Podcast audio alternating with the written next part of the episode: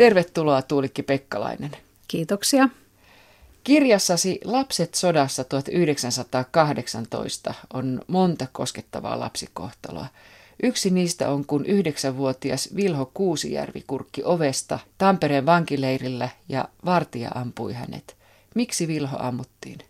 Tämä on hyvin käsittämätön asia, että en itse ymmärrä ollenkaan, että tässä on jonkunlainen vihaan puuska ehkä ollut tällä vartijalla, että hän ei kestänyt enää yhtään mitään, että ehkä hänellä oli omia paineitakin aivan riittävästi, että tämä jää kyllä Tampereen vankileirin häpeähistoriaan. Niin sinä olet kirjoittanut aiemminkin vuodesta 18. Viimeisin niistä on 2011 ilmestynyt Susinartut ja Pikkuimmet, sisällissodan tuntemattomat naiset. Tässä uusimmassakin teoksessa olet tehnyt perusteellisen pohjatyön. Minkä takia vuodesta 18 on vieläkin kirjoitettava? No minulla ainakin oli oikeastaan pakko kirjoittaa nämä molemmat kirjat. Naisista vankileireillä ei ole kirjoitettu aikaisemmin. Avasin oikeastaan nyt vasta sitten vankileirien portit. Ja samoin lapsista on ollut ihan asioita, joista ei ole tiedetty yhtään mitään. Että nämä molemmat asiat oli sellaisia, että ne oli tavallaan pakko kirjoittaa. Kerroit, että monet sinulla soittaneista ihmisistä sanoivat, että eihän tämä tule julkisuuteen. Minkä takia edelleen varotaan lähes sata vuotta myöhemmin? Se johtuu siitä, että näitä asioita ei ole purettu aikanaan, niin niistä on nyt hyvin vaikea puhua, kun on kahta leiriä edelleenkin aivan selvästi, että on punaiset ja valkoiset ja nimenomaan punaiset leimataan, vaikka ei olisi enää mitään syytä. Eikä ole mitään syytä olla puhumatta näistä asioista. Eihän me olla kukaan enää syyllisiä mihinkään. Että aivan vapaasti pitäisi voida puhua, mutta sitä ei vain tapahdu. Lapsivankeja oli noin 1500 ja se on kyllä paljon. Ylipäällikkö Mannerheim kieltäytyy vapauttamasta ketään. Miksi kirjasi mukaan Mannerheim oli kiistanalaisin henkilö ja oikeastaan se kohde, johon koko tutkimuksesi kulminoituu? No niinhän mä olen kirjoittanut ja itse mä en ymmärrä lainkaan sitä, että miksi lapsia ei laskettu saman tien pois, kun heidät oli kaikki tietenkin koottu jonnekin leirille, niin kyllä mun ymmärtääkseni tämmöiset alta 15-vuotiaat olisi pitänyt kaikki vapauttaa, mutta sitä ei tapahtunut. Ja lasten kohdallahan kävi niin, että alle 15-vuotiaita, siis 13-15-vuotiaat joutuivat valtiorikosoikeuteen ja heidät kuulusteltiin noin kuukauden sisällä siitä, kun heidät oli vangittu. Ja sitten he joutuvat jonkun aikaa olemaan vankeudessa ja pääsivät kenties vankipassilla vapauteen ja osa lapsista joutui pakkotyöhön. Että se on merkitty, että ihan selvästi, että lähetettiin sitten töihin. Ja suojeluskunnan henkilöt valvoivat sitten näiden lasten kotipaikkakunnilla sitä, että, että lapset käyttäytyivät hyvin ihan samalla tavalla kuin aikuisetkin. Että lapsia ei siis millään tavalla eroteltu aikuisista. Oli täysin samanarvoisia. Ja kaikkea historiaa näistä lapsista ei koskaan saada selville, että en voi sanoa, että tämä ja tämä lapsi vapautettiin suoraan, koska oli sellaisiakin tapauksia, että lapsi oli vapautettu kahteen kertaan, mitä mä en ymmärrä, että olikohan ajateltu, että tämä nyt oli väärä vapautus ja otetaanpa uudestaan ja taas sitten vapautettiin. Että tämmöisiä kummallisuuksia esiintyi näissä lasten vankileiripapereissa. Niin sä kirjoitat teoksessasi punaisista, valkoisista ja heistä, jotka eivät olleet kumpiakaan. No keitä nämä olivat tämä No tämäkin ryhmä? on sellainen oikeastaan aivan uusi asia, että kun on ajateltu, että oli vain punaisia ja valkoisia, niin oli suuri joukko sellaisia lapsia, jotka oli merkitty ei kuuluvaksi siis mihinkään näistä ryhmistä, että osapuoli tuntematon merkinnällä. Ja jos ajatellaan esimerkiksi heidän osuuttaan kaatuneista ja surmatuista lapsista, niin valkoisia lapsia ja näitä mihinkään kuulumattomia lapsia oli siinä ryhmässä oikeastaan aivan yhtä paljon prosentin erolla. Nelivuotias Johan Erkki Kallio luovutettiin sotilaille 9.5. vuonna 18.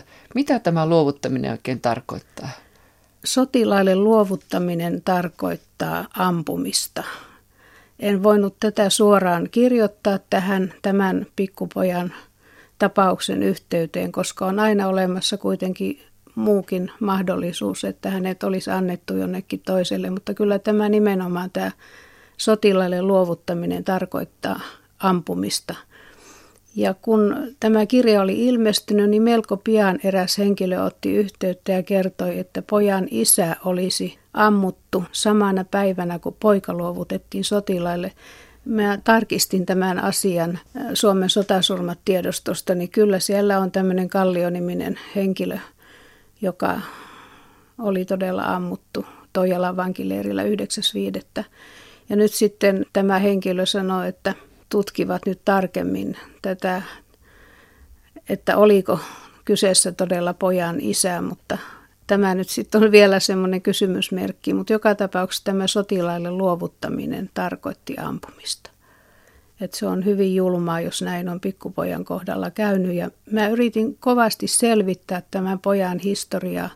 Hän oli huittisista kotoisin, mutta ei, huittisten seurakunta ei enää löytänyt mitään, tai ehkä ei ruvettu sen kummemmin hakemaankaan, niin pojan tietoja ei enää heillä ollut. Heiltä vastattiin, että ehkä hän on muuttanut jonnekin muualle. Mutta mahdollisuus tietysti on, että tämä poika on muuttanut joukkohautaan. Mitähän tuon pojan pidättäneet mahtavat miettiä, kun tosiaan pidättyvät nelivuotiaan pojan? Poika on ainakin ollut ilmeisesti ilman äitiään. Että ei ole mitään näissä vankiluetteloissa, Tojala vankileirin luetteloissa ei ole merkintää samannimisestä naishenkilöstä. Että on mahdollista, että hän on ollut isänsä kanssa liikkeellä tai jos tämä nyt oli isä tai mahdollisesti isän veli, siitä mulla ei ole nyt itselläni tarkempaa tietoa, niin hän on vain joutunut kaikkien muiden vankien joukossa sinne vankileirille ja hän on ollut siellä oikeastaan vain yhden päivän, että annettu heti sitten näille sotilaille tai mitä hänelle sitten tapahtuikin. Tässä on monia hyvin koskettavia kohtaloita. Viha on ollut ihan hirveä.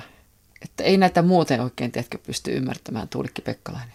Kyllä se näin oli ja sodasta oli niin vähän aikaa vasta, kun siinä vaiheessa siis näistä taisteluista, kun näitä lapsiakin vangittiin, niin siinä oli niin sanotusti verikuumana ja kostonhimo korkealla. Mutta ei tietenkään enää tällä hetkellä eikä aikaisemminkaan ole kukaan voinut ymmärtää, että miksi juuri lapset joutuivat ihan samaan kokemaan kuin aikuisetkin. Se on ollut todella julmaa punaisista, valkoisista ja heistä, jotka eivät olleet kumpiakaan, niin mitkä suunnilleen on ne määrät, minkä verran kustakin ryhmästä lapsista joutui kärsimään sitten? Joo. No ensin mä tutkin nämä kaatuneet, surmatut, muilla tavoin kuolleet ja kadonneet lapset. Että esimerkiksi näistä kadonneista ja surmatuista niin kaksi kolmasosaa oli punaisia ja yksi kolmasosa koostui näistä valkoisista ja mihinkään kuulu, ryhmään kuulumattomista, eli suurin osa oli punaisia. Minkä takia kolmen viikon ikäinen Antti Adolf Vuori murhattiin kuristamalla 28. helmikuuta Kylmäkoskella? Tämä tapaus on kyllä hyvin hätkähdyttävä ja siitä ei pysty sanomaan sen enempää kuin mitä, mitä Suomen sotasulmat tiedostossa lukee, että on mahdoton tietää, kuka kuristi ja miksi kuristi. Lapset sodassa 1918 kirjassa on kuva, jossa rinnakkain kaksi poikaa. Toinen on valkoisiin kuulunut 14-vuotias juoksupoika Onni Kokko.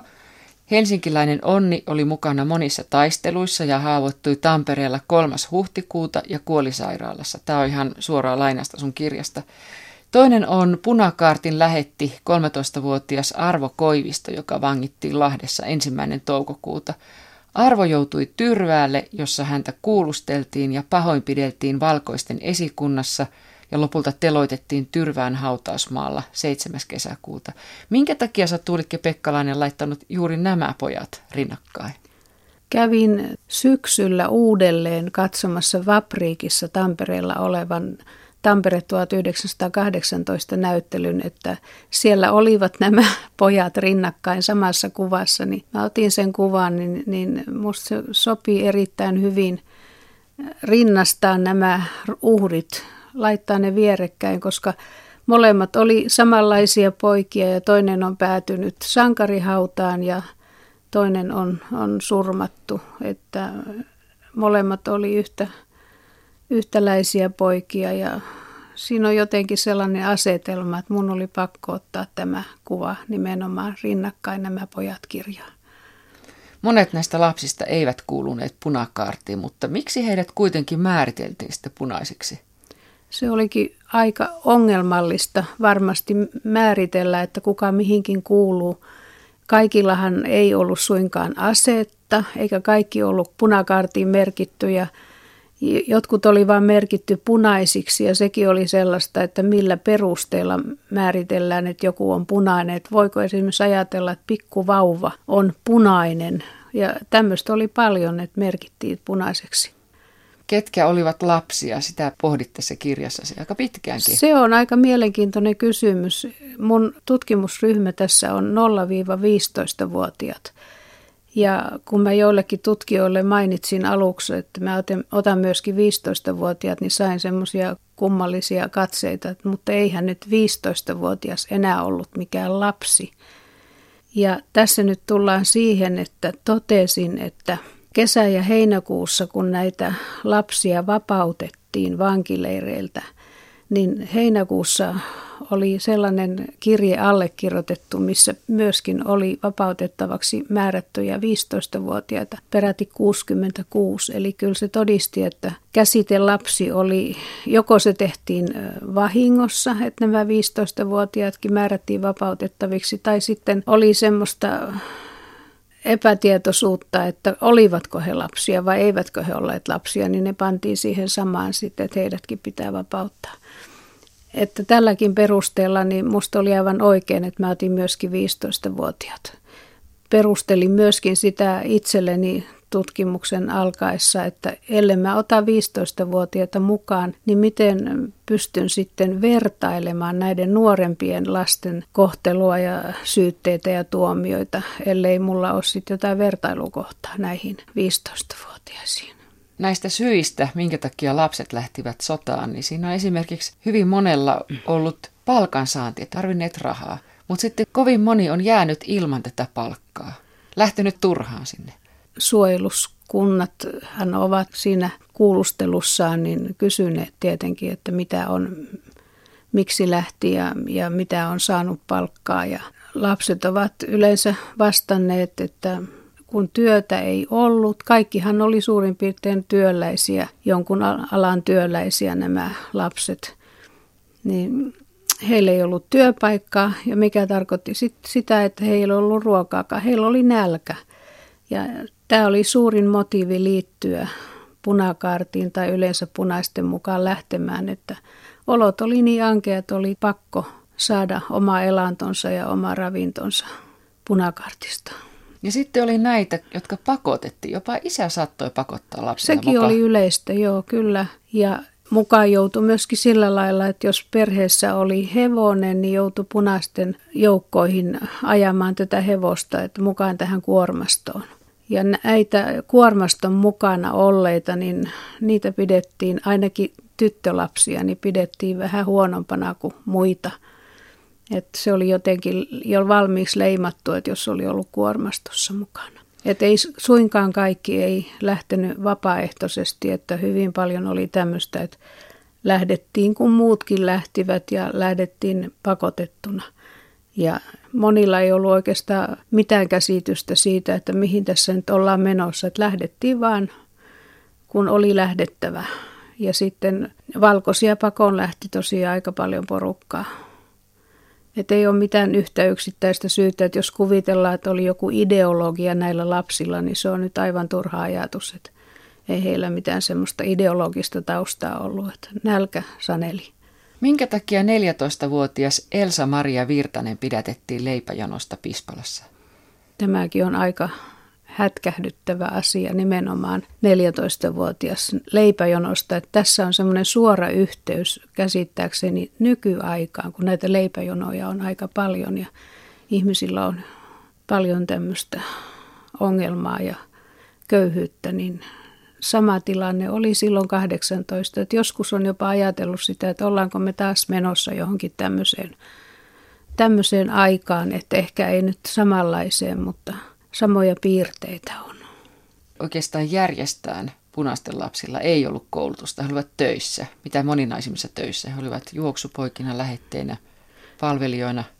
Näitä juoksupoikia oli itse asiassa aika vähän, mutta heitä oli kyllä oikeastaan joka leirillä ainakin yksi tai kaksi. Tein tilaston näistä eri leirien lasten ammateista ja eniten hän oli sekatyömiehiä. Seuraavana oli maatyömiehet ja sitten kolmantena oli työmiehiksi merkityt. Että näitä, näitä kolmen eri ammatin harjoittajia oli noin 40 prosenttia kaikista.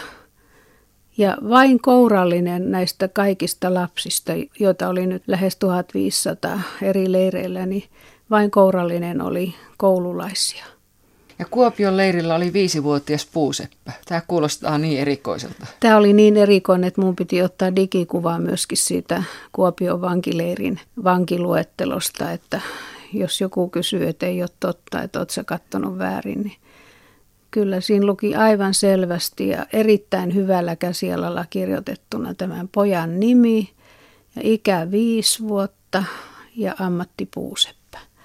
Mä olen pohtinut sitä kirjassani, että olisiko se ollut totta ja ottanut selvää, niin esimerkiksi sahoille otettiin jo seitsemänvuotiaita lapsia töihin. Ehkä tämä pikkupoika on ollut sen verran kookkaampi, että hänetkin on otettu jo viisivuotiaana. Tämä on siis täysin mahdollista, mutta on myöskin mahdollista se, että poika on ehkä auttanut isäänsä jossain ja merkinnyt isänsä ammatin, mutta kyllä mä enemmän kallistuisin siihen, että poika on ollut töissä. Koska olihan tytötkin viisivuotiaana jo esimerkiksi lastenhoitajina, ei tämä ollut mitään ihmeellistä. Et kyllä ne oli alta kymmenvuotiaana hyvin yleisesti töissä, että oli paimenpoikia ja oli eri alojen apureita. Ihan tavallista oli, että oikeastaan tässä oli jo, jo se syy, että ehkäpä, että lapsia ei oikein käsitelty lapsina niin kuin olisi pitänyt, koska ei yhteiskuntakaan heitä käsitellyt semmoisina, että syyttäjät ja lausuntojen antajat lapsista, niin ne oli, ne oli samaa mieltä kuin esimerkiksi vanhemmat, että jos vanhemmat oli pannut lapset töihin, niin heitä ei käsitelty sillä lailla lapsina lainkaan kuin mitä nyt olisi käsitelty. Että ei ollut käsitettä lapsi ollenkaan sillä lailla – kun ehkä nyt katsotaan, että olisi pitänyt, mutta ei ollut. Ja olen todennut senkin, että tavallaan nämä alta 15-vuotiaat ja jopa 10-vuotiaatkin he olivat ylpeitä omista ammateista. Että he toivat sen selvästi esille, että he ovat ilmoittaneet ammattinsa, että he oli, he oli jo niin kuin tavallaan jotakin, kun he olivat töissä. No kerro, mitä lapselle sitten tapahtui, kun hänet oli pidätetty. No tämä väliaika pidätyksen jälkeen, niin se on hyvin hämärää, että en pysty sanomaan, missä kaikissa paikoissa heitä säilytettiin, mutta he oli ihan samalla tavalla kuin aikuisetkin, niin he oli, oli vankileirin oloissa, mitä ne sitten olivatkin eri leireillä. Ja noin kuukauden sisällä siitä, kun heidät oli vangittu, niin he joutuivat sitten suojeluskunnan kuulusteluun suojeluskunnathan oli Suomen virallinen armeija silloin.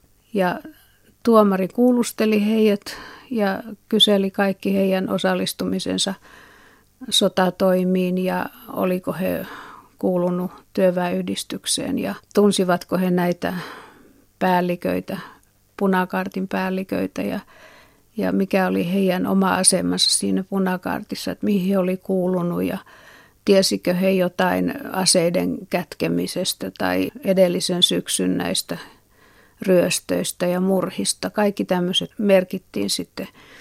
Ja tämä samanen tuomari sitten aina pyysi suojeluskuntien, esikuntien, tai siis jokaisen lapsen oman kotipaikkakunnan suojeluskunnan esikunnalta pyysi lausunnon lapsesta. Ja nämä lausunnot oli sitten hyvin, hyvin kirjavia että siellä tuli esille selvästi tämmöistä vihamielisyyttä ja kaunaa ja kaikkea mahdollista.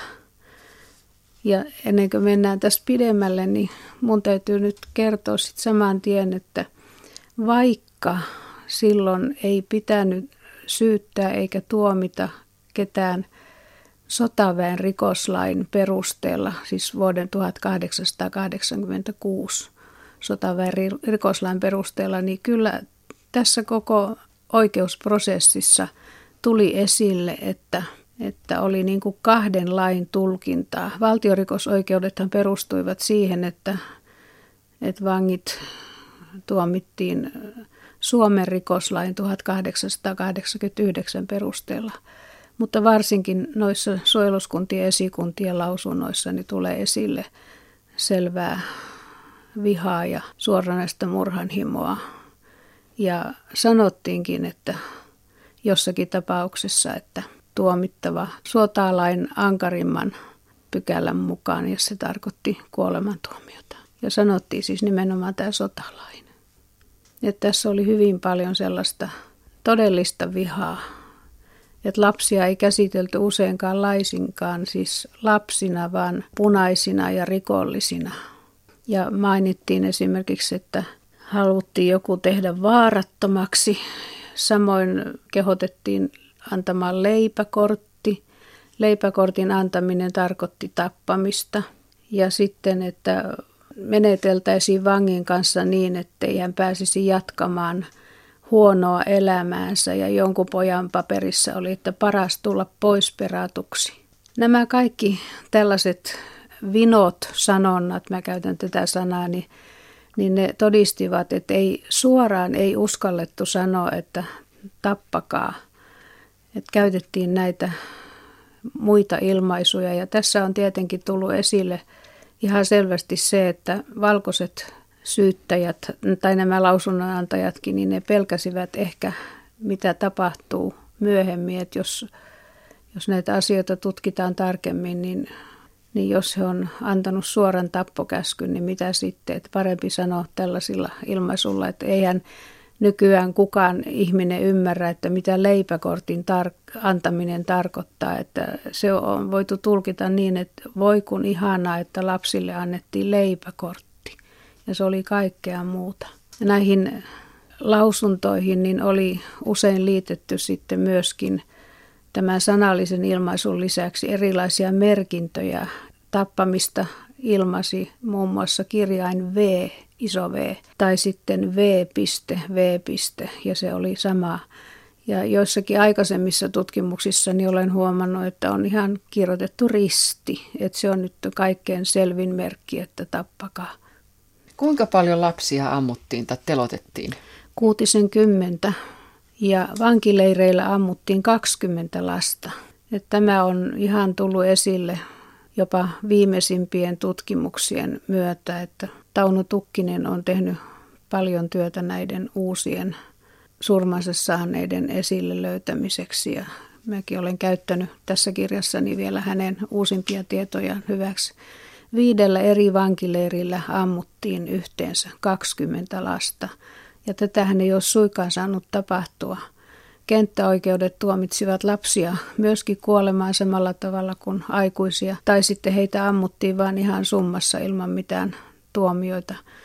Ja kun valtiorikosoikeudet ryhtyivät toimimaan vasta tuossa kesän alussa ja eri aikoihin, jotkut alkoivat vähän aikaisemmin kuin toiset, niin eihän valtiorikosoikeudessa yhtään lasta tuomittu kuolemaan, että nämä kaikki on saanut surmansa ennen sitä mutta telotusjoukot kulkivat vielä tuossa toukokuussakin vankileireillä ja siellä on ammuttu myöskin lapsia. Eniten lapsia ammuttiin Lahden vankileirillä yhteensä 13 lasta ja heistä oli kahdeksan tyttöä ja viisi poikaa. Ja sitten muilla leireillä ammuttiin sitten nämä loput, että yhteensä 20. Sitten myöskin ammuttiin joukkohautoihin. Esimerkiksi Seinäjoilla, jossa silloin oli Mannerheimin päämaja, niin sieltä on sellainen kertomus, että eräs valkoinen sotilas oli kertonut Yrjö Kalliselle, joka kertoi hänen muistelmissaan, että tämä sotilas oli joutunut vartioimaan tai seuraamaan tätä joukkotelotusta.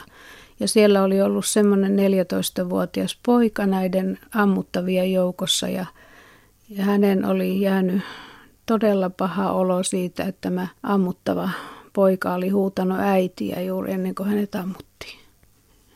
Hän ei ollut saanut sitä asiaa pois mielestä, hän ei pystynyt nukkumaankaan, että se oli ollut niin kauhea kokemus.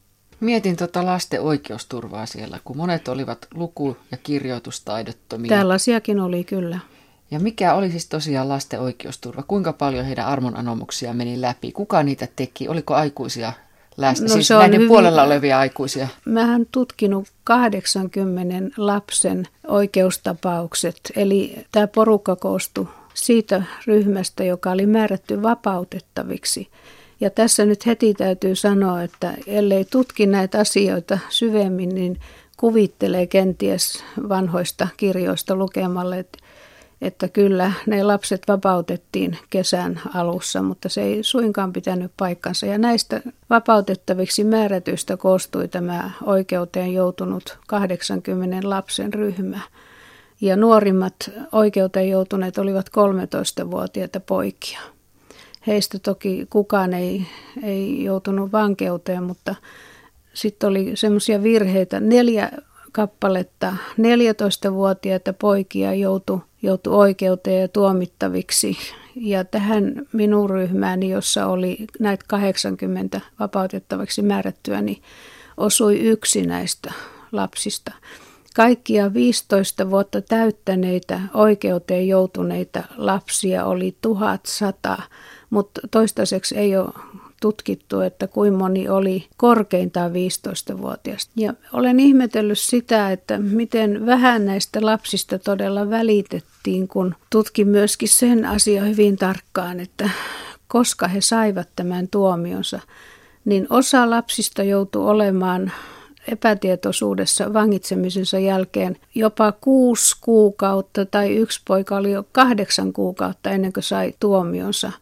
Se oli suurin osa lapsista, kun tuomittiin vasta syys- ja lokakuussa. Syyskuussa tuomittiin näistä lapsista 28 prosenttia ja lokakuussa 29 prosenttia. Eli lähes 60 prosenttia lapsista sai tuomionsa vasta sen jälkeen, kun vankeinhoitohallitus alkoi hoitaa näiden vankien asioita. Eli sotavankilaitos oli lakkautunut jo 15.9 ja yksi lapsi tuomittiin jopa marraskuussa ja taisi yksi joutuu peräti joulukuulle asti. Et ei yhtään ajateltu, että tämmöinen lapsiryhmä, niin oman käsitykseni mukaan, niin kyllä heidän asiat olisi pitänyt hoitaa ensimmäiseksi pois, että, että miten he on pelännyt tätä tulevaa tuomiota, niin sekin on, ei tiedä, että miten kukin on sen ottanut.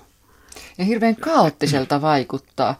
Isänsä tai äitinsä kanssa vangituksi joutuneita eksyy vanhemmistaan esimerkiksi? Näin tapahtui.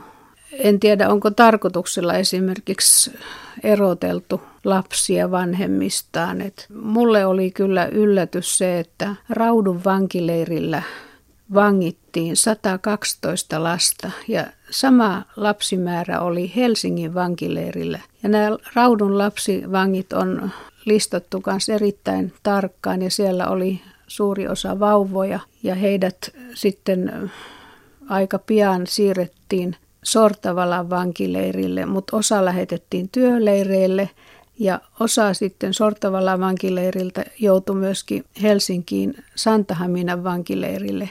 Ja jotkut olivat olleet leirillä jo jonkun aikaa, eikä kukaan ollut kysynyt näiden lasten nimiä. Ja se on oikeastaan just tätä, että siellä oltiin vain muiden seassa ja niin kuin mä oon kirjoittanut, niin noin kuukauden sisällä lapset joutu kuulusteluun. Niin tätä se varmasti on sitten ollut. Että ja kuinka paljon on esimerkiksi ollut sitä, että lapset on heti sairastunut siellä ja jotkut on voinut jopa kuolla. Että kyllä heillä on ollut todella surkeata. Ja mikä mun mielestä, minusta oli hyvin kummallista, niin kun luulisi, että joka vankileirillä, kun oli kasvatusjohtaja papit, niin että edes nämä papit olisi välittänyt näistä lapsista. Mä tutkin joka ainoan kasvatusjohtajan jokaisen viikkoraportin ja etsin sieltä tietoja, että mitä he on kirjoittanut lapsista, niin ei löydy mitään tietoja. vertasin samaan, samaan aikaan siis kullakin viikolla kuolleiden lasten lukumäärää näiden pappien viikkoraportteihin ja mitä he kirjoittaa, niin missään raportissa ei mainita kuolleita lapsia. Sillä viikolla, kun kuoli eniten lapsia, niin pappi kirjoittaa, miten täytyy tilata lisää arkkuja. Niin tässä ehkä oli jonkunlainen yhteys. Mutta miksi hänkään ei sitten maininnut, että lapsia kuoli. Kirjoitat Tuulikki Pekkalainen myös kaimoista. Miten nämä sekoittivat asioita? Totesin, että jollakin lapsella oli jopa kymmenen kaimaa.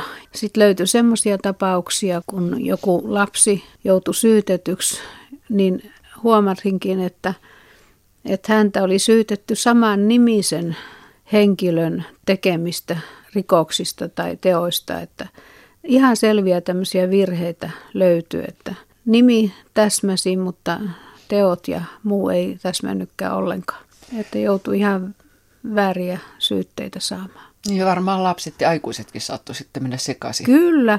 Joo, ja mulla oli myöskin näiden valtirikosoikeuksien papereissa sellaisia, että oli jonkun toisen papereita jonkun, jonkun lapsen aktin sisällä. Että kaikki sotkut oli mahdollisia, mitä ikinä vaan.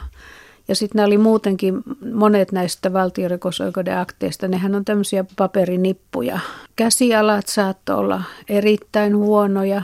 Muutamat harvat paperit on kirjoitettu osittain koneella, mutta yleensä ne on semmoisia, että tulkintakysymyksiä, että kaikesta ei saanut millään selvää. 14-vuotias Kalle Kallenpoika Luomaharju pidätettiin kotipaikkakunnallaan Ruovedellä 19. helmikuuta. Sen jälkeen häntä kierrätettiin kaikkia viidellä leirillä. Minkä takia? Tämä oli aika yleistä, että lapset joutuivat kulkemaan leiriltä toiselle. Oli tietysti niin, että alun perin kun näitä vankileirejä oli noin 63 tai 64, niin niitä lopetettiin kesän alkuun mennessä ja kaikki vangit siirrettiin sitten lopulta 13 vankileirille. Osa näistä siirroista tapahtui myöhemmin kuin muilla leireillä, koska jos leirillä sattuu olemaan joku sairausepidemia, niin kaikkia ei voitu siirtää. Ja oli tarkoitus myöskin, että naiset ja lapset, tai siis naiset ainakin, että siirrettäisiin kahdelle leirille Hämeenlinnaan ja, ja Santahaminaan Helsinkiin, mutta tätäkään ei voitu aivan täysin toteuttaa, että oli pitkät matkat. Esimerkiksi Viipurista olisi ollut hankalaa siirtää johonkin muualle. Että lapsiakin jäi sitten eri paikkakunnille, että Santahaminassa oli paljon lapsia ja Hämeenlinnassa oli paljon lapsia. Mutta lapsille pahin paikka, koska siis eniten kuoli Hämeenlinnassa, mutta Hämeenlinnassahan oli 310 lapsivankia ja näistä 10 oli vauvoja. Ja seuraavaksi eniten oli Riihimäellä 197 ja sitten oli Lahti kipus kolmanneksi 147. Sitten on tällainenkin tapaus. 14-vuotias palvelija Ester Rahkonen meni itse Viipurin leirille, koska hänen ystävänsäkin oli siellä. Ester ammuttiin 13. toukokuuta. Ester oli isänsä kanssa vartioimassa Viipurin katuja.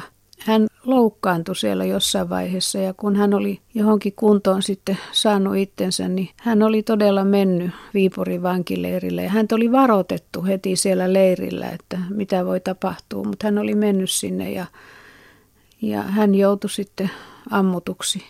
Mutta oli myöskin semmoinen outo asia, kun tuolla vankileirillä Hämeenlinnassa hän oli tämmöinen Anna Mäkinen silloiselta nimeltään Joutsen.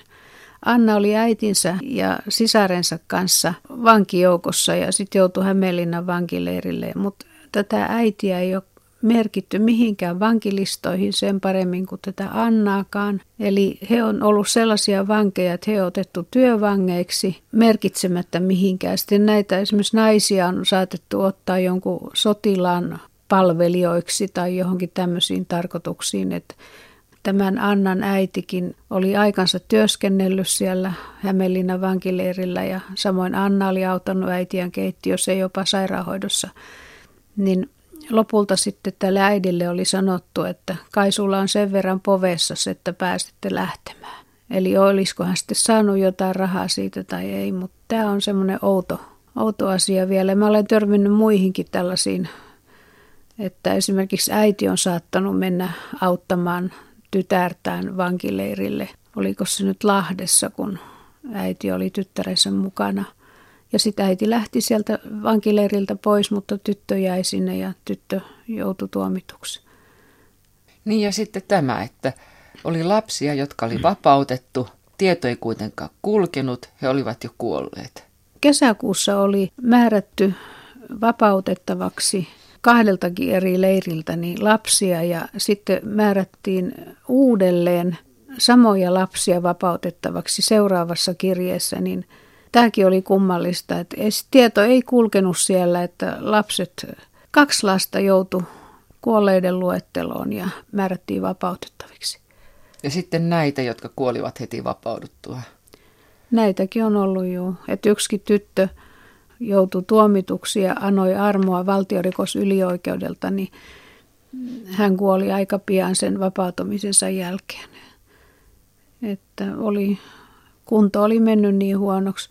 Ja monet lapset kuolivat ihan todella aivan turhaan, että he joutuvat odottamaan tätä tuomiotaan ja jopa kuulustelua niin kauan, että kunto ehti heiketä, heiketä niin paljon. Lapsia kuoli myöskin nälkää vankileirillä ja heikkouteen kuoleminen tarkoitti yleensä, että kuoli nälkään.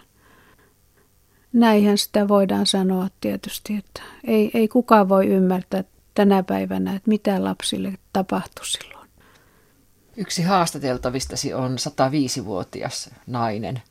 Mä haastattelin häntä silloin, kun hän oli täyttänyt 101 vuotta. Anna Mäkinen oli tuolla Koukkuniemen vanhainkodissa Tampereella ja hän elää edelleen. Hän on nyt 105-vuotias. Ja hän kertoi mulle todella kaikenlaista siitä Hämeenlinnan vankileirillä olostaan. Ja hän oli vielä vankileirille joutuessaan, niin hän oli vajaa yhdeksänvuotias. Kun sä Tuulikki Pekkalainen tutkit vuoden 18 lapsikohtaloita ja, ja olet ilmiselvästi tässä tuntuu ainakin niin eläytynyt aika moneenkin kohtaloon, koska sä oot kirjoittanut niin koskettavasti näistä yhdeksänvuotiaasta Vilho Kuusijärvestä, kolmen viikon ikäisestä Antti Adolf Vuoresta ja monesta muustakin, niin millä tavalla sä oikein kestit tämän tutkimustyön tekemiseen?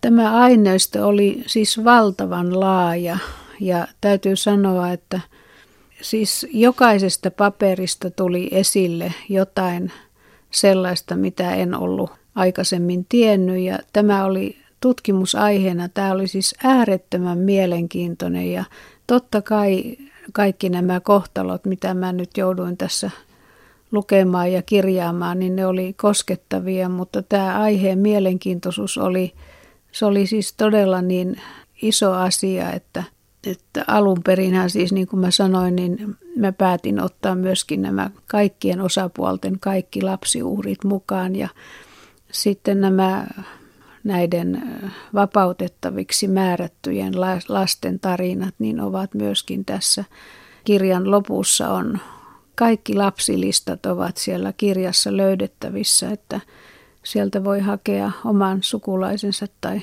peräti isänsä tai isoisänsä tai isoäitinsä tiedot. Ja mitä ei yleisesti vieläkään tiedetä, niin jokainen saa halutessaan omaisensa valtiorikosoikeuden aktin tuolta kansallisarkistosta Helsingistä.